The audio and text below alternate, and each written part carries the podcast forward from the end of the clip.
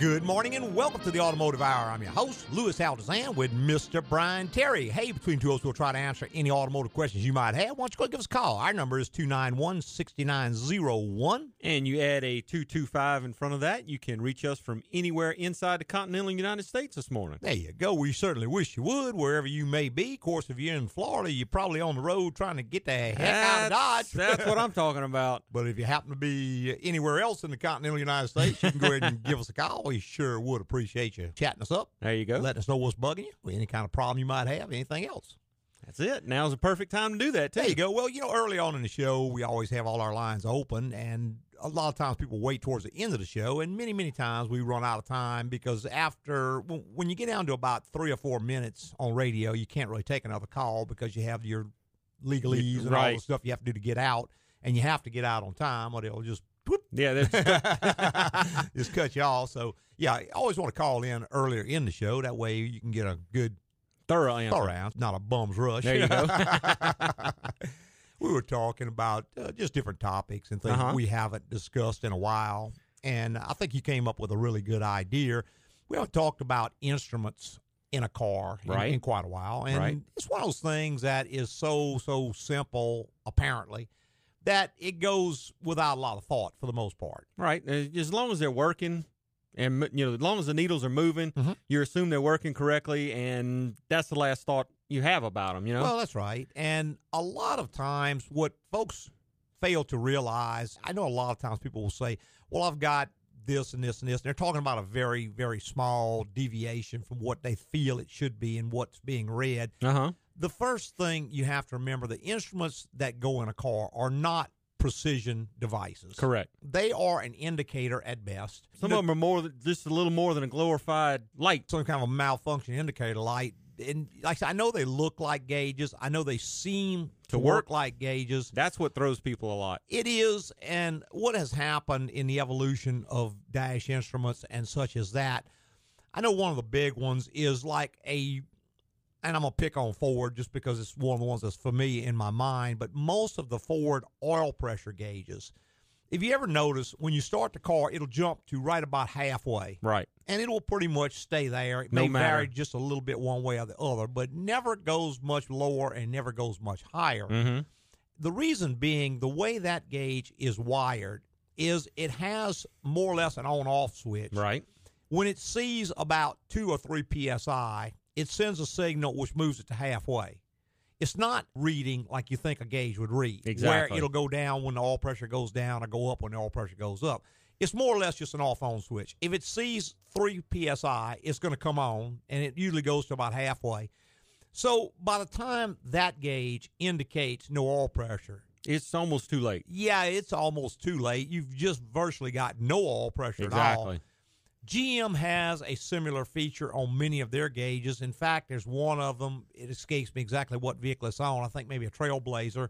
The one that uses the two. The It's got two separate, sensors. Right. Yeah. And that's the Trailblazer. It is looking at some kind of a average, and the computer is generating what makes it look like a signal based on the RPM of the engine and all that. But it's not a true reading. Exactly. And I can't imagine why they would go to so much complexity I know. to avoid just giving you a true reading. I know. It seems so much easier just to put a gauge with a reading, Right. and I just don't understand what they're doing. But I know there's one of them. The gauge will drop to zero under certain conditions. If you Mm-hmm. unplug one of the sensors, then it'll start reading again. Yeah. So Which I, I'm to- not sure yeah. what the software written program is there. I don't understand how why. one. Why? Yeah. why would you even want to go to that complexity? Yeah, it- they make it very, very, very complex to do something that should be simple and more or less to fool people, I guess. Yeah. but it's sort of strange. So the first point is number one, those gauges are not precision instruments. Right. They are indicators. And you have to kind of be familiar with how your gauge works. The Chevrolet, like in the pickup trucks and stuff, the gauge does more or less work. It will show high pressure, it will show low pressure. But you got to watch what will happen on those. They're notorious for the sender unit going out. And mm-hmm. generally, when the sender unit goes out, it'll do one of two things. Either it will peg all the way over to 90 psi, or, Or depending on how it fails, it'll peg over to zero. And when it goes to zero, it turns on the chime to alert you that the gauge has gone to zero. yeah, or that it thinks there's no oil pressure. Right.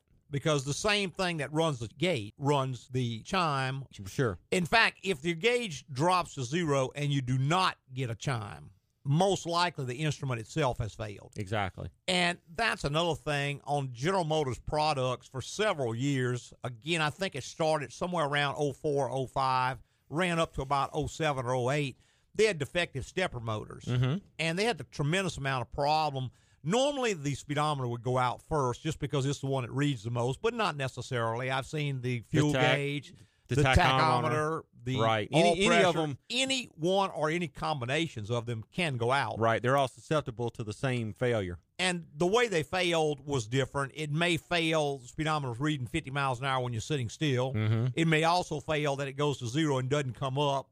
It could fail a number of different ways. Same thing with the fuel gauge and everything else. It may peg all the way over. It may just stop at one spot and just not read anymore, and you go ahead and run out of gas. So Mhm. it was sort of insidious the way they would fail. They did have a recall on that, but ironically, they only recalled them, I think, up to about 75 or 80,000 miles. Right. And They generally happened after 90. that. Yeah.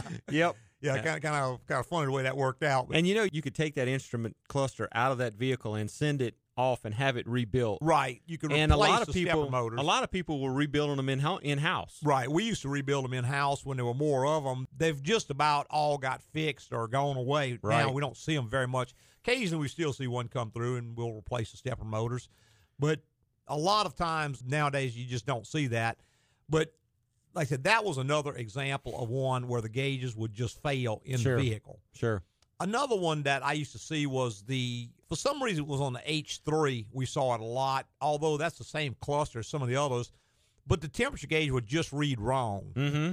You remember those? It would Yep. show to be overheating. When it wasn't. It was not overheating. You could go to the other sender on the computer that you could read with a scan tool, and the temperature was normal, but the gauge would show an overheat. And it, it wouldn't go all the way over, but it would go about three quarters. Which is more than it used to run. Right. That's what got people. They they when you It never did that before. right, it would run halfway, and then all of a sudden now it's running three, Three quarter, quarters. and assuming that the gauge is correct, you think you got a problem. And I would see people spend a lot, A lot of money. of money trying to correct that problem. Usually, the first thing they would do is go change the thermostat, and then maybe they would Mhm. change the fan clutch, and then who knows, maybe change the radiator. And it's this thing just keeps overheating. They When would bring it in. First thing you put a scan tool on it, you read the computer gauge, and it's normal. Right. So you put a thermometer in the radiator, and it is it is normal. It's not hot. It's the gauge is bad. And I'm glad you made that point. The computer does not use the same sender to read the temperature as the gauge does. That's right. So if you go start changing the sender, you have to make sure you have the right one. Yeah, there's two senders on most vehicles, and if you just look in there, you'll see a sender. It may be very Well, prominent. You might see it. You might. I say one may be very prominent, may not be the one you need. I've seen many times where people would change the sender, so I know it's not the sender unit because I replaced that. Uh-huh. I say, no, no, no, you did. You replaced changed the the, wrong one, one. for the computer. You didn't change the one for the gauge. Exactly. So that's another one of those little idiosyncrasies that can come Oh, into yeah. there. But another thing is you got to remember an engine will respond based on what it thinks the temperature is Correct. You know the computer and all the things that that car is going to do when it starts to overheat is not the same and there's if you've got a gauge that is showing that it's overheating but it's not as long as the computer is reading right it doesn't care what that gauge says Exactly.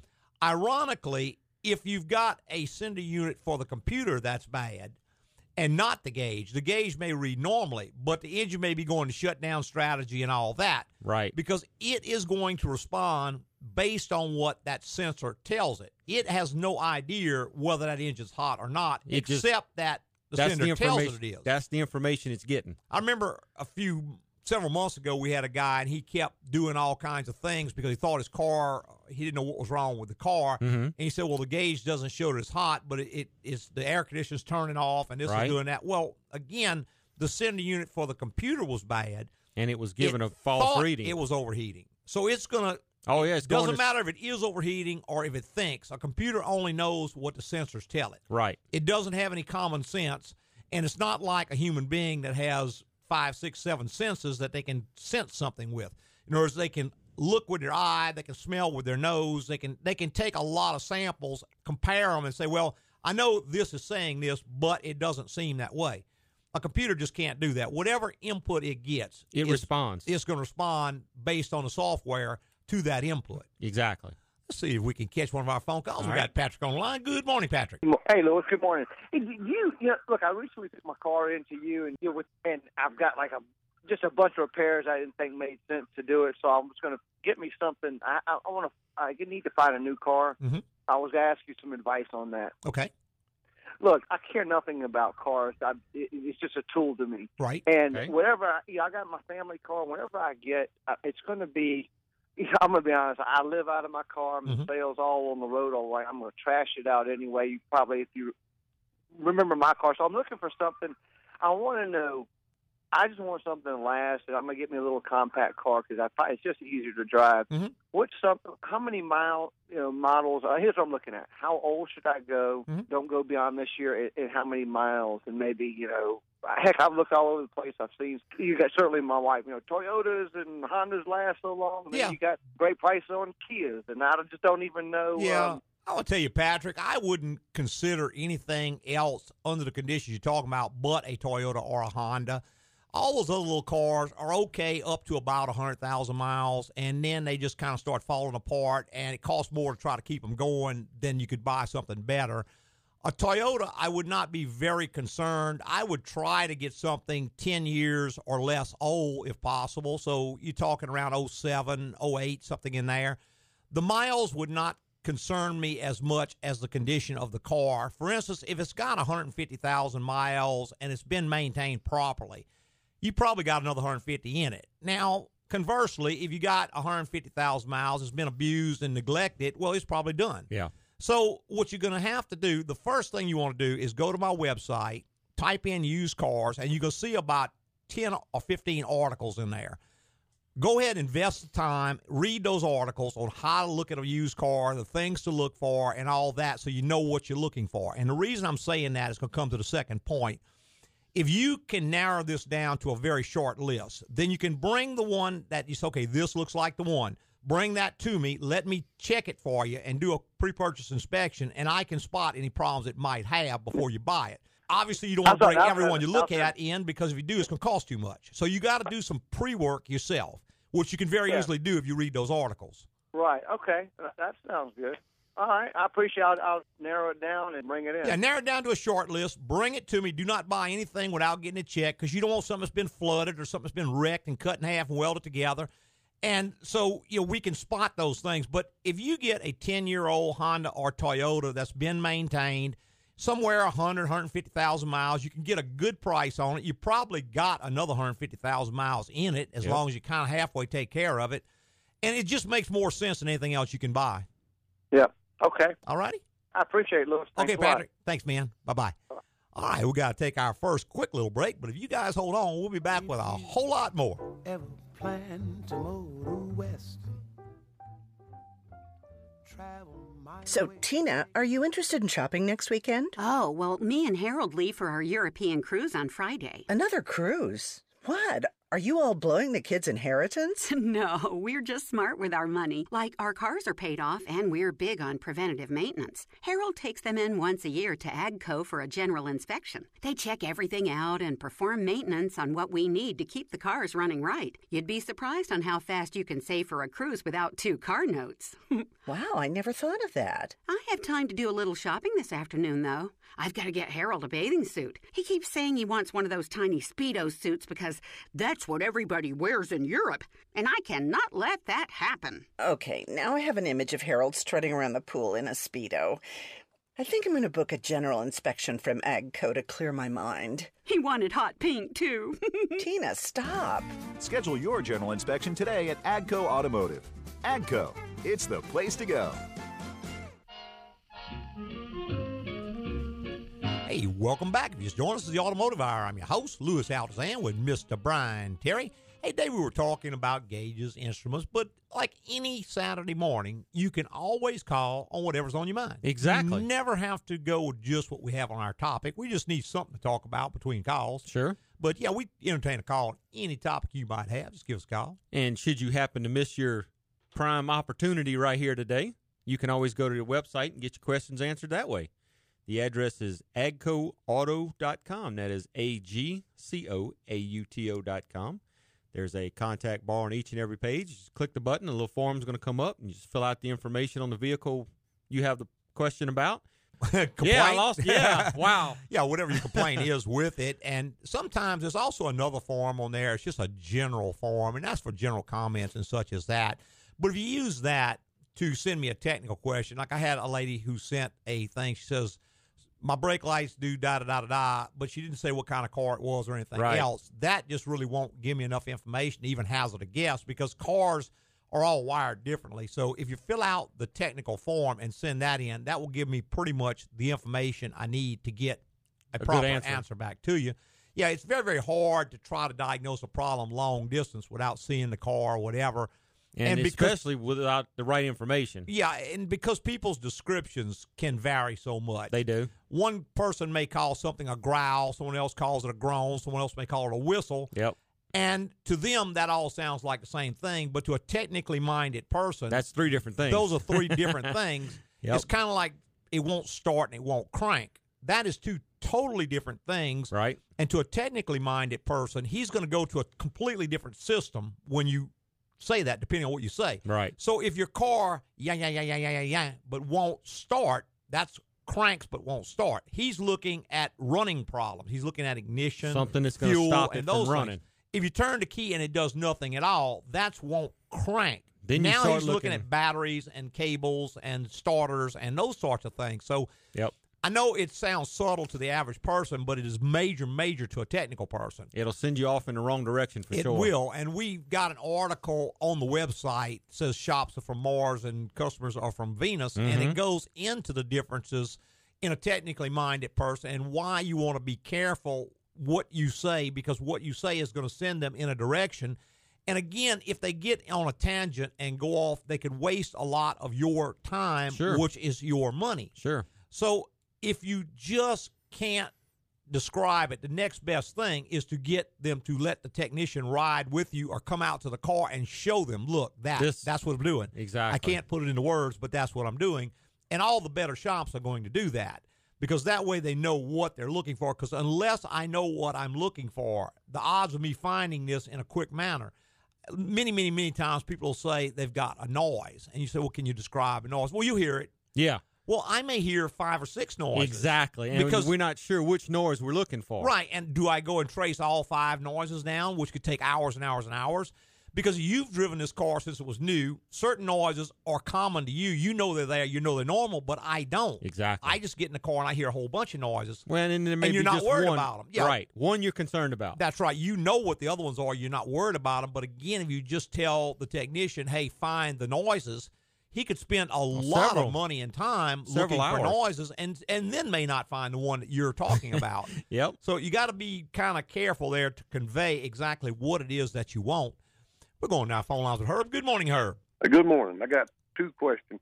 First one, like kin folks, your brother, somebody, you tell me, you ever had that transmission service? No, man, I had that done one time. and Like you say, it started doing so and so and went out on me. And you used Mhm. to always say that something always happens after something else. You know? Yeah, that's right. Yeah. You've got to have. A, and then my, my question is, like these six, eight, and ten speed transmissions, do they cost more to rebuild than say a Oh yeah, motor? yeah. Uh, Yeah. and a, and a motor, you know, like your Well, well, they engine can. goes out or your transmission. they you can, know? and in some cases they're non-rebuildable in the field just because of the type of components or the way they're assembled. There are Or the some of 'em- availability of the components. Yeah, or sometimes availability is not there, and because they've crowded so much stuff into such tight proximity, some of them are just non-rebuildable. Uh, only thing you can do is replace them. So yeah, it's it's very to me it's false economy. The customer will never notice enough No. benefit to pay for one single repair on one. I know that engineers are looking at it from a lot of different perspectives. They got EPA on their tail to make them meet certain tests at certain RPM and all that, and so they have to go to these higher ratio transmissions to keep the engine within an RPM range to meet the standards. I get all that. But if we look at a car as a way for a customer to get from point A to point B at the lowest cost, which is what I do, they don't really make any sense. hmm Well, I was, you know, they'll they'll wake up when you tell them, well, you know, this transmission could cost you more than this Oh to yeah. get fixed and your motor would if you uh, engine would if you uh, Well, and the price of motors has Didn't gone up service it. considerably too, Yeah, just has. because of all the gadgets they put on them with the variable cam timing and all that.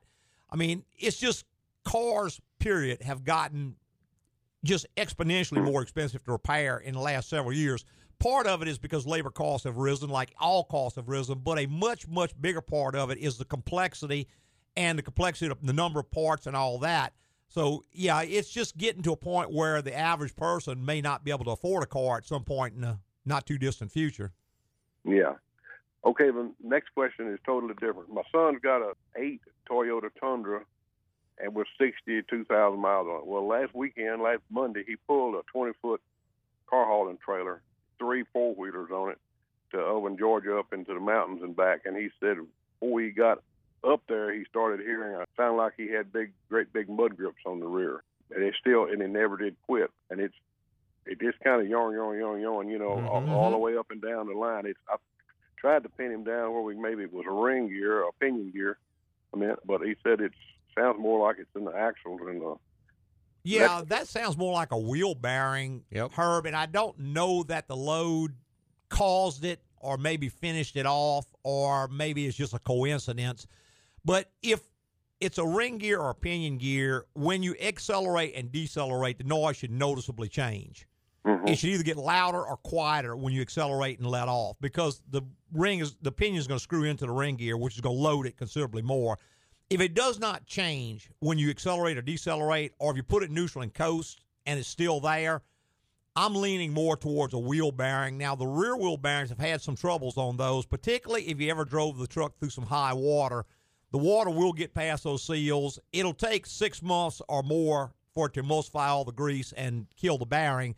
So it's hard to remember what you were doing six months to a year ago. But I know we had a tremendous amount. I know he doesn't live in this area, but we had a tremendous amount of flooding in this area and, and all over the country. If he drove through high water six months to a year ago, very likely going to be one of the wheel bearings. And the difference in a wheel bearing, a front wheel bearing, if you cut the wheel sharply one way or the other, it'll change the noise some because you load and unload the wheel, but not on a rear wheel bearing. It'll just kind of be mm-hmm. constant.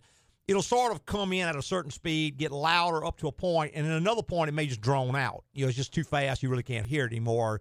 The rest of the noise just kind of drowns it out. But mm-hmm. That's one of those deals he's going to have to do a few tests and just see what affects it. Now I can tell you some of those Toyotas, it sounds like a front wheel bearing when you're sitting in the driver's vehicle in driver's seat Yeah. driving it down the road. It sounds like a front. And You'd swear I have, it's a front. I've, I've been fooled once by that. It's rear.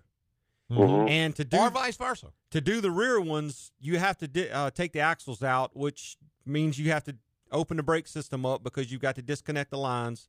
You've got to take the axles out. There's Toyota makes a special package. It comes with a backing plate, a, bear, a hub bearing, all the seals, everything.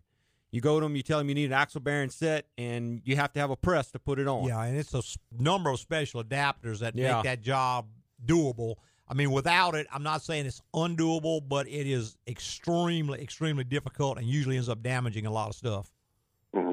Me and him's thinking about trying it. Yeah, I It- tell you the truth. If you want to pull the axles out and bring it to somebody who has the equipment, we've got Yeah. all the tooling to do it. You could pay somebody to press it off and press it back on for you, but it's a real job to try to do without the right tooling. right.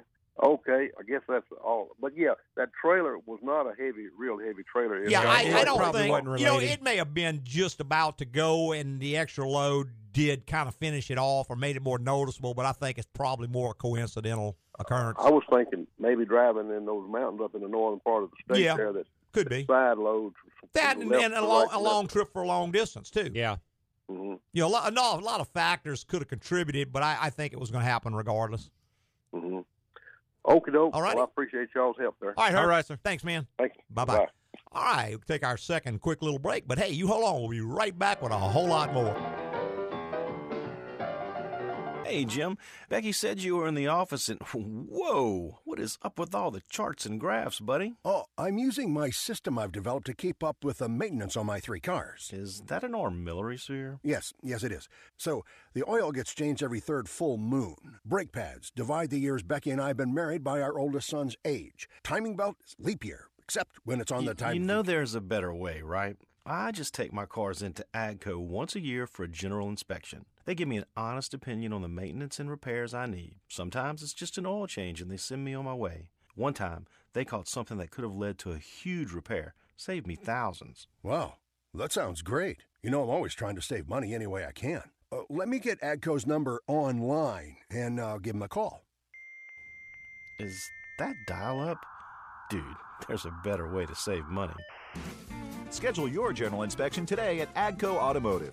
Agco, it's the place to go.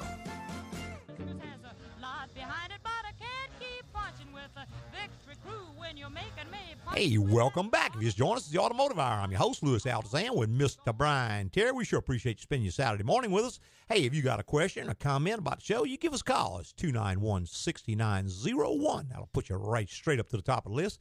You know, Herb made a good point, and it's something I know we've talked about this before, but I just want to kind of reiterate.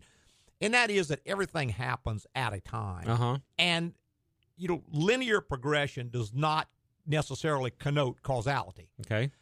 very, very, very often I hear the stories about, well, I've got an old transmission here. It's never been serviced, and I don't want to service it because it might go out. Well, it's like saying I hadn't brushed my teeth for six months. I'm never going to brush them again. you know, it's not the service that makes it go out. It's the Possibly time. the going 150,000 miles without servicing it may Right. cause it to go out.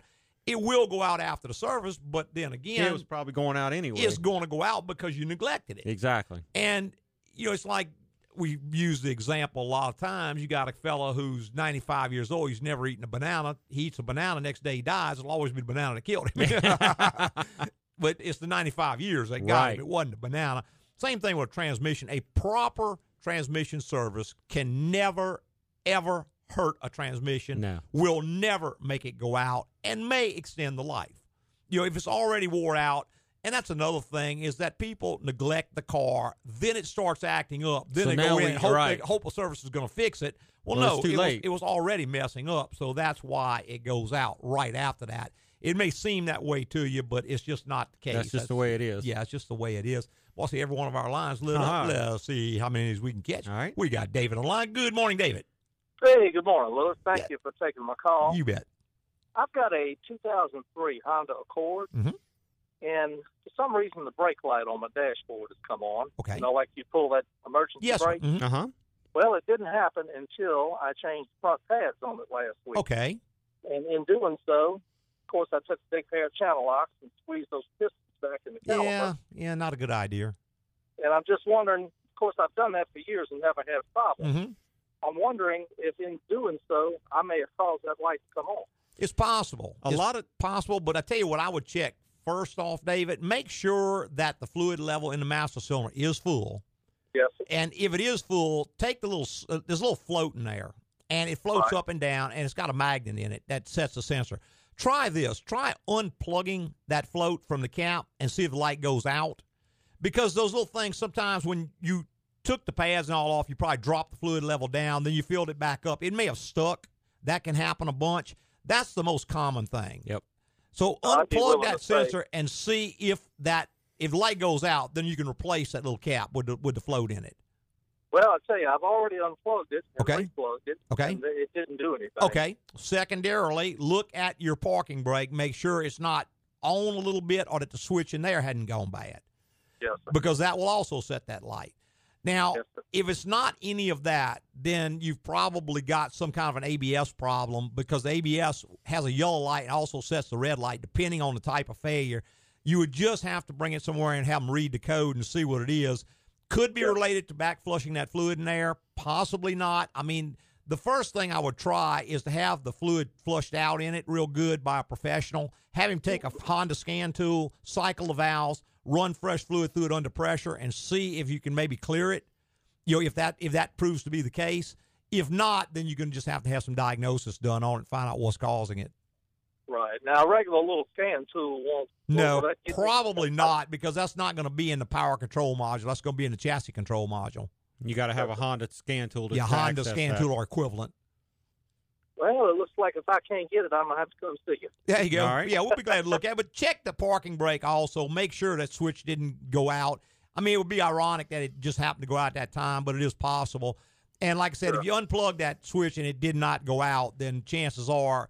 Now, I tell you, are there some of those that if you unplug the switch, the light will come on? I'm not really sure how that one's Most wired. of them, I'm pretty sure when you unplug it, the lights goes should go off. But take the little float in the mouse and just kind of push it up and down. Make sure that that doesn't affect it. You know, push it up, push it down, uh, and make sure that doesn't affect it either. Because there may be a handful of them out there that you know, like That I'm telling you, other way. unplug it. It works the other way. It comes on when you unplug it anyway. Yes, sir. Okay. All righty. All righty, well, you've been a big help. I appreciate it. Thanks, man. Bye bye. Y'all have a good day. Thank you. All right, 291 6901 is the number, and we've got Billy online. Good morning, Billy. Morning, go Tigers. There you go. Thank you for taking my call. You I got a 2007 LTZ Silverado Chevrolet, Okay. and uh, my sensor's going bad. I think on my right side on my tire pressure. Yes, sir. Okay. I got a yellow light coming on, and it comes on sometimes, and sometimes it works, and sometimes when it, it doesn't. Yes, sir. I don't know if it's loose, it's bad. Well, they don't get loose. It's a sensor inside the tire that's part of the valve stem, and the battery. you've- 07 is 10 years old, almost 11 years old. That's about the time those batteries start going out. And what happens if the battery is marginal? It may work one day and not work the next day. The temperature may affect it and all that.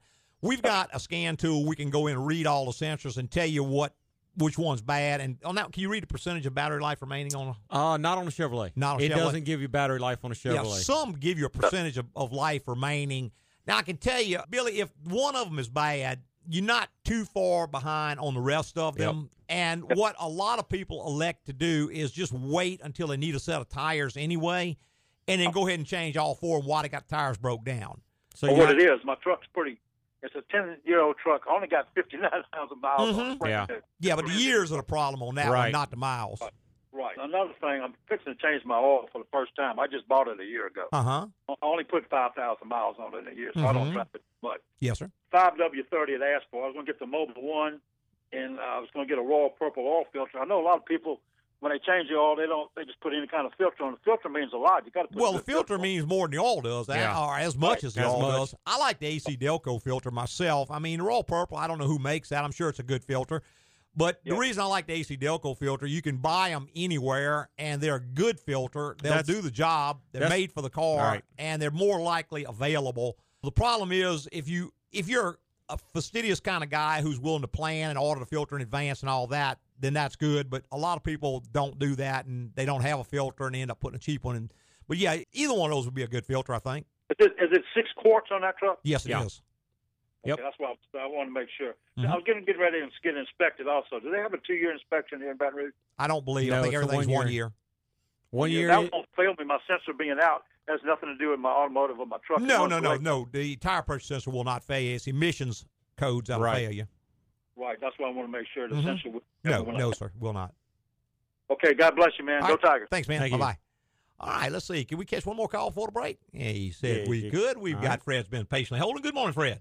Hey, speaking of gauges, I got a transmission temperature gauge on the 2008 F-150. Yes, You sir. Knew that already. Mm-hmm. My real point is, as you know, that transmission doesn't have a dipstick to check the fluid level. Correct. Right. So, and I look, and unless I've overlooked it, the places I've looked, I can't find where Ford has a recommended fluid service change on this vehicle. It's a, a six-cylinder.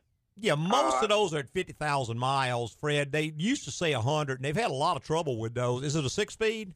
Uh, yes. Yeah, the six speeds have had a lot of trouble with torque converter shutter. I would not go past fifty thousand miles with my vehicle, and you got to already watch because some some I of them take changed. yeah some of them take LV and some of them take SP fluid. So you got to be sure you get the right fluid back in it also. And the only way to do that is to get the VIN number and look it up in service data as to which fluid it takes. So I guess the idea is, if you don't see fluid on the ground, you assume it's got enough in it. Well, yeah, that's what their idea is, Yeah. but uh, I don't, said, I I'd don't be like that. That that trans that six speed transmission is about four grand. So I'd be servicing Yeah. it at fifty thousand Yeah. miles. Yes, I guess there's not an aftermarket dipstick you can. No, there's no way to to put a dipstick. It's got a special tool for checking it. It's just almost everything today they've eliminated dipstick. It's just one more part they don't have to give you on the car.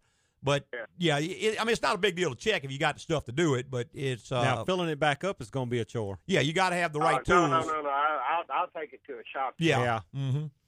Yeah, but I, I got you know kind of a sidebar, if you will. I, I don't want to talk bad about anybody, but I went to a dealer. That's all I'll say. A Ford Mhm. dealer. Yes, sir. And I don't think I talked to a, an official master mechanic, but I asked the fella, you know, like a service technician. Mhm. I said, "What the fella supposed to do?" He said, "Drive it till it uh, leads you on the side of the road." Yeah, okay. Sure. Well, I said, y'all well, I don't- always joke. They say it's lifetime fluid in it. Yeah, it is lifetime. Because as soon as it burns up, that'll be the end of the life. That's what I'm. and that may talking happen at fifty-five thousand miles. So, Right. about. Yeah. yeah, my lifetime is like three, four hundred thousand. so, Yeah. Well, I, I- I'm an old feller. I was hoping this would last me a little while. yeah, yeah, I'd have that service properly serviced, not a flush, a proper service. Thanks. All right, man. Thank you. Bye bye. All right, we got to take a quick little break. Todd, if you can hold on, you'll be straight up after this break. Hey, Mike, heading out for your run? I just knocked out three miles myself. Yep, did my meditation this morning to de stress, and now I'm going to get a little exercise. Tomorrow I need to take the car into the shop, though. That shaking problem's getting worse. Uh, you know, you should take care of your car like you take care of your body, and it would save you some money. What do you mean? Preventative maintenance is key. Me and Kathy bring our cars in once a year to AGCO for a general inspection. Uh, They give them the once over and perform the maintenance needed to keep us on the road. I haven't had any kind of major problem with my cars in forever. I guarantee they would have caught the cause of your shaking issue and fixed it before it became a problem. And probably save me money, too. Yep. All right, I'm heading home this evening for steak and lobster. Then Kathy and I are going to test run our new hot tub. Surf and turf and a new hot tub? Yeah, and champagne. Saving money on your car allows you to enjoy the finer things in life, Mike, my boy. Schedule your general inspection today at AGCO Automotive. AGCO, it's the place to go. Hey, welcome back to the final segment of the Automotive Hour. I'm your host, Louis Altazan, president of AGCO Automotive. Got our lead tech, Mr. Brian Terry, right here by my side. Hey, between two of us, we'll try to answer any automotive questions you might have. Go and give us a call, 291 6901. And we've got Todd's been patiently holding. Good morning, Todd. Yeah, okay. I got a 93 Jeep Wrangler four cylinder. The temperature gauge sometimes fluctuates, and I understand it has two sending units. Okay, and it's pretty bad on fuel mileage. Is it possibly one of the units is telling the computer it's cold and running rich? Could very well Very be, pro- yes, sir. very yeah, possible. Very, very possible. And you wouldn't know except that your gas miles will go in the toilet. You know, any, and I, I say modern, even a 93 is a fuel injected, would consider a relatively modern vehicle. It's going to be the biggest input to the computer as far as calculating fuel mileage is engine temperature. It's going to look at that temperature because it doesn't have a choke. So when it's cold or thinks it's cold, the big difference is thinks. And if it thinks it's 32 degrees outside, it's going to start double pulsing those injectors to richen it up. Now, eventually, once it warms up, the O2 sensors will come on and say, "Hey, it, you Yeah, know, it's too too rich," rich. and it'll kind of lean it back a little bit. But on a 93, not so much. On a newer car, that would throw a check engine light. On an old one like that, it won't. So that's pre OBD II. So, yeah, it could very, very well be. I would get someone with a scan tool and almost any kind of a scan tool that gives PID data can read that. Just see what it is the computer is seeing, and if that gauge is too low. Now, alternatively, if the temperature gauge in the vehicle is reading properly and you don't have a scan tool and you just want to try something, you can buy the little temperature sender. They're pretty cheap and pretty easy to change. You can just change it and see what happens. I mean, you're not going to be out a whole lot of money, but just be sure you get the right one. You know, just ask whoever you buy the part from where is this located on the engine because there are two, and one's Yeah. just for the gauge, the other one's for the computer. You'd have to change the one for the computer to affect it. Okay, the one that feeds the computer. is the Correct. one wrong. Mm-hmm. Okay, and I know they got aftermarket. Should I go factory on on the? I'm gonna tell you what. I would go with a Chrysler part unless it's not available because those are fairly inexpensive. I want to say in the twenty dollar range, even Yeah. for a Chrysler one. It's not like it costs three hundred dollars or anything. And I just like the OEM parts a lot better than I do any aftermarket stuff. Yeah, and they maybe can tell me where it is. Yeah, he to- could. Yeah, he's going to have Mm-hmm. some kind of a schematic there. I mean, if you just can't figure out where it is, send me an email and I can look it up in service data for you. Okay. All righty. All right. Again, thank you, fellas. All right, Appreciate it. Todd. Thanks, man. Bye bye. All right. Thanks listening to the Automotive Hour. There you go. Let's go back to line with Steve. Good morning, Steve. Hey, I got a, it's a 93 454 Chevrolet Mhm. throttle body injection. Mhm. Uh-huh. Where would the temperature sending unit be on that, you think? Man, I'd have to look it up. I don't know off the top of my head, Todd. Normally in one of the cylinder heads, but that's that's more of a It- guess than anything. I, just, I can't remember 93 anymore. Okay. Uh, I don't work on them every day. I, but used to be that the one for the computer was in the cylinder head and the one for the gauge was in the intake, but I wouldn't swear to that. Okay. I mean, what you could do is you could go to the one on the intake and just Unplug it. it, and See see if- if the gauge drops off. If the gauge yeah, well, doesn't that's what I'm drop. I was I wasn't sure where it was, where to start looking for it. hmm Yeah. Yeah. one will be up in the top of the intake somewhere, and one will be back on the cylinder head for the most part. Again, I can't remember exactly where it was in And, '93, and then on a big block, on a big block, yeah, we never saw that many big blocks. No. I mean, most everything it was ninety percent of the cars built had small blocks or six cylinders in them. The, Yeah. the big Well, block it's, was a, it's in a motorhome, but it's a Yeah. Chevrolet chassis. Mhm, Right. Yeah. Yeah, and, and that was a little harder to see even in a car because it's you know Yeah, built back was- up in there. Right. But yeah, normally there's one up around the thermostat somewhere, and normally that's the one for the gauge. But I wouldn't swear to. Sometimes they're side by side even. All right. Well, they give me somewhere to start. Okay, Steve. Thank you. Thanks for calling, man. Bye bye. All right. 291 6901 is the number. If you want to be part of the automotive, I would love to have you. You were bringing up some points about gauges. Right. And one of them is like on the Chevrolet pickup trucks, that alternator gauge. Yeah, it floats all over the place. I mean, for the most part, it will go anywhere from 12 volts on up to about 14 and a half. Right. And depending on what strategy the computer is seeing at the time, there's five different strategies that the charging system uses to keep the battery up and keep all electronics in the vehicle running right. It may command 14 and a half volts under certain conditions. Under other conditions, it may command 12 volts Sure. or 12 and a half volts. So when you see it go from 14 and a half to 12 and a half, that is not necessarily a problem. right. That is just the computer strategy changing strategy on a charging system. I've seen people change alternators. Oh, And- yeah. And that's a very expensive alternator on that vehicle. Yeah, it is. And it does exactly the same thing. In fact, on my website, I've got an article. If you read, if you go in there and search like GM alternator, it'll show all the different strategies, explain what they are, and show you the gauge positions.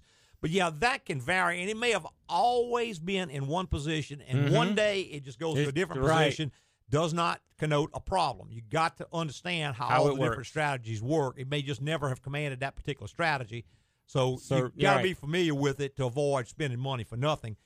Let's go back to our phone lines with John. Good morning, John. Yes, good morning, gentlemen. I have a 2005 Chevrolet Suburban. Mm-hmm. It's got uh, over a quarter of a million miles Wow. on it, and on the dash on the dash it said tighten fuel cap. Okay. And I did tighten the fuel cap. It was not loose, but I tightened it anyway. Mhm. Uh, right after that, and every time since, it's been uh very difficult to get gas to go down in the tank. Yeah, those are probably both related, yep. John. That is what they call the evaporative emission system.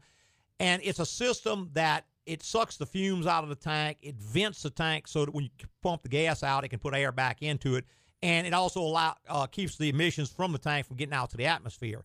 Now, what happens is that it's going to try to seal the system off and draw a vacuum and see if it's sealed. If it can't draw a vacuum, first thing it's going to do is tell you to tighten the gas cap because that's one cheap possibility, but certainly not the only.